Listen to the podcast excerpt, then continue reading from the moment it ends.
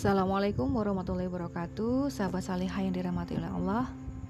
Alhamdulillah atas karunia Allah SWT Kita bisa berjumpa kembali di udara. Pada kesempatan kali ini Saya ingin mengangkat sebuah tema Yang berkaitan dengan ilmu. Kewajiban menuntut ilmu telah diterangkan dalam Al-Quran dan hadis. Belajar merupakan sebuah kewajiban bagi setiap manusia karena dengan belajar, manusia bisa meningkatkan kemampuan dirinya. Dengan belajar, manusia juga dapat mengetahui hal-hal yang sebelumnya tidak ia ketahui. Selanjutnya, kita khususnya sebagai umat Islam haruslah lebih memperhatikan lagi dalam hal belajar. Karena di dalam Islam sudah dijelaskan keutamaan bagi para penuntut ilmu.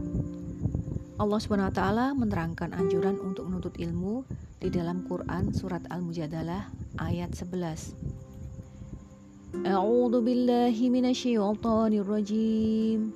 بسم الله الرحمن الرحيم. يا أيها الذين آمنوا إذا قيل لكم تفسحوا في المجالس فافسحوا يفسح الله لكم. وإذا قيل انززوا فانززوا يرفع الله الذين آمنوا منكم. الذين آمنوا منكم والذين أوتوا العلم درجات والله بما تعملون خبير Hai orang-orang yang beriman Apabila dikatakan kepadamu Berlapang-lapanglah dalam majelis Maka lapangkanlah Niscaya Allah akan memberi kelapangan untukmu Dan apabila dikatakan Berdirilah kamu Maka berdirilah Niscaya Allah akan meninggikan orang-orang yang beriman di antaramu dan orang-orang yang diberi ilmu pengetahuan beberapa derajat. Dan Allah Maha mengetahui apa yang kamu kerjakan. Kutipan ayat tersebut menerangkan bahwa betapa Allah akan mengangkat derajat mereka yang menuntut ilmu beberapa kali lebih tinggi daripada yang tidak menuntut ilmu.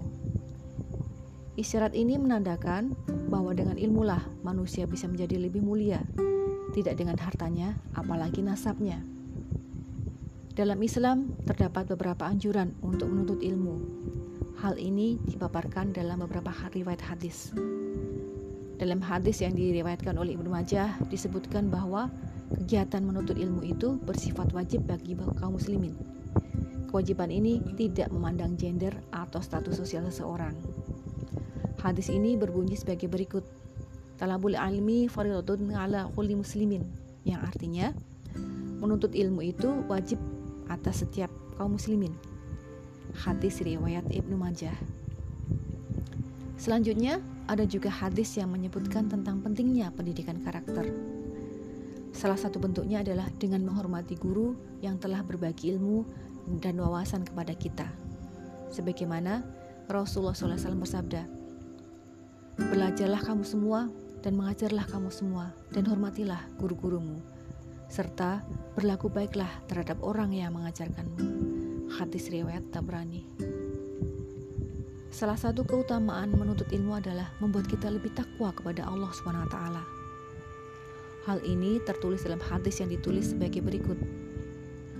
Barang siapa yang menempuh satu jalan untuk mendapatkan ilmu, maka Allah pasti mudahkan baginya jalan menuju surga. Hadis riwayat Muslim. Dalam hadis sebelumnya disebutkan bahwa menuntut ilmu itu merupakan hal yang istimewa karena bisa mendekatkan kita kepada Allah Subhanahu wa taala.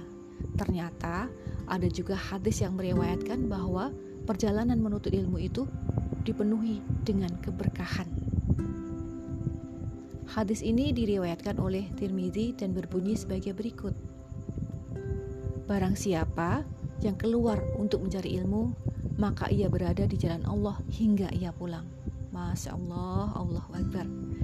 Jadi ketika menuntut ilmu, kita juga perlu memupuk rasa rendah hati dalam diri.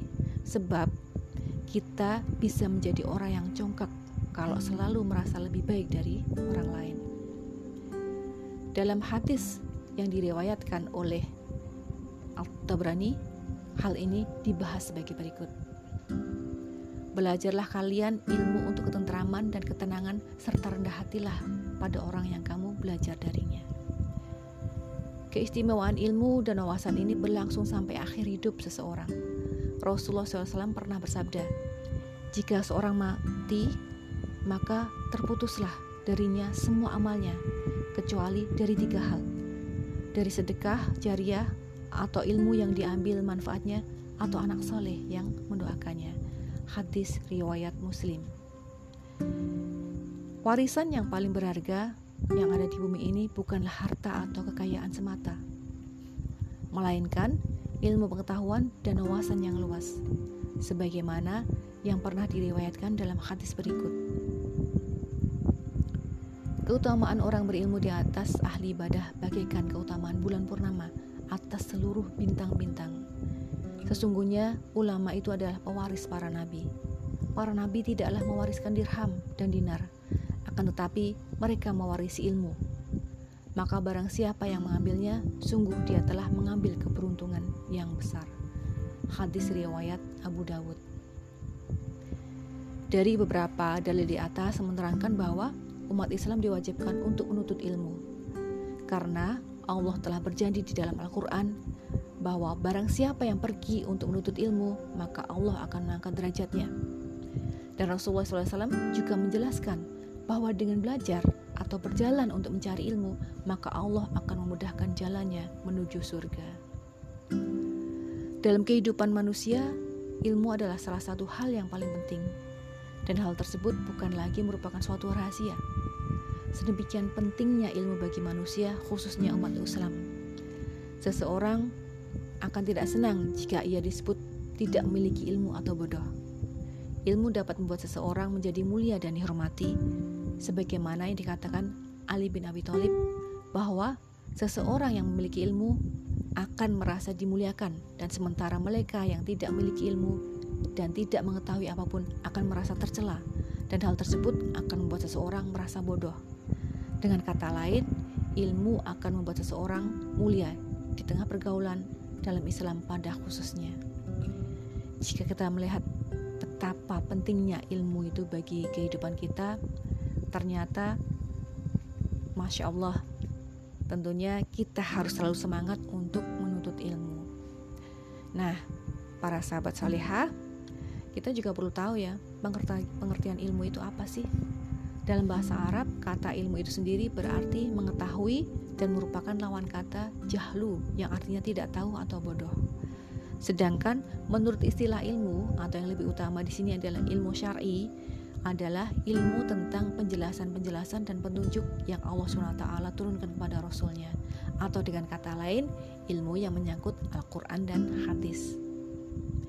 Meskipun demikian, tidak berarti bahwa ilmu yang lain tidaklah penting atau dianggap dalam Islam. Ilmu-ilmu yang ada dalam kehidupan manusia juga dapat dikatakan bermanfaat apabila ilmu tersebut menuntun manusia untuk lebih taat dan beriman kepada Allah SWT.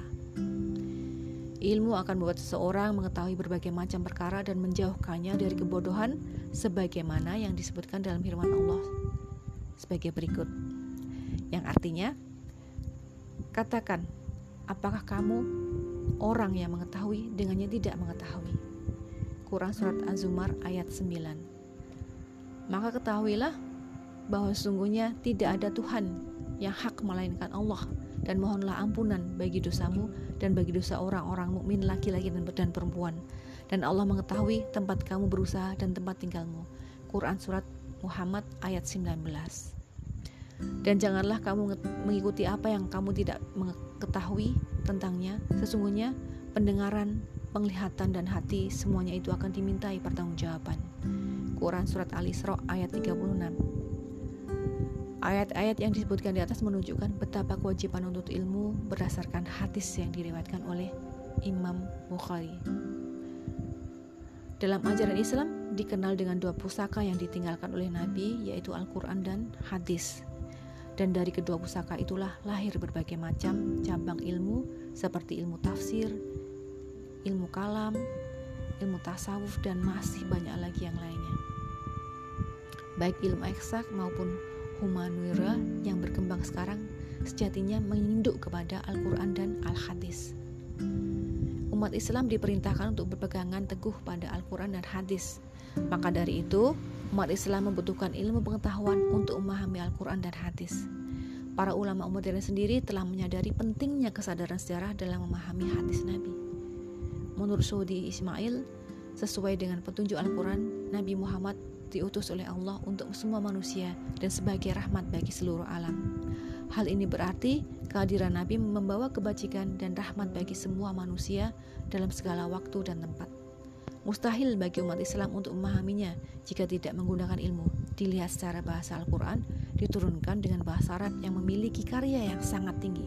Kita sebagai orang yang non-Arab pasti akan kesulitan jika tidak memahami bahasa Arab. Maka dari itu, peran ilmu pengetahuan sangat penting bagi umat Islam. Insya Allah, cukup sampai di sini dulu, para sahabat saleha. Akan kita sambung lagi di lain waktu. Wassalamualaikum warahmatullahi wabarakatuh.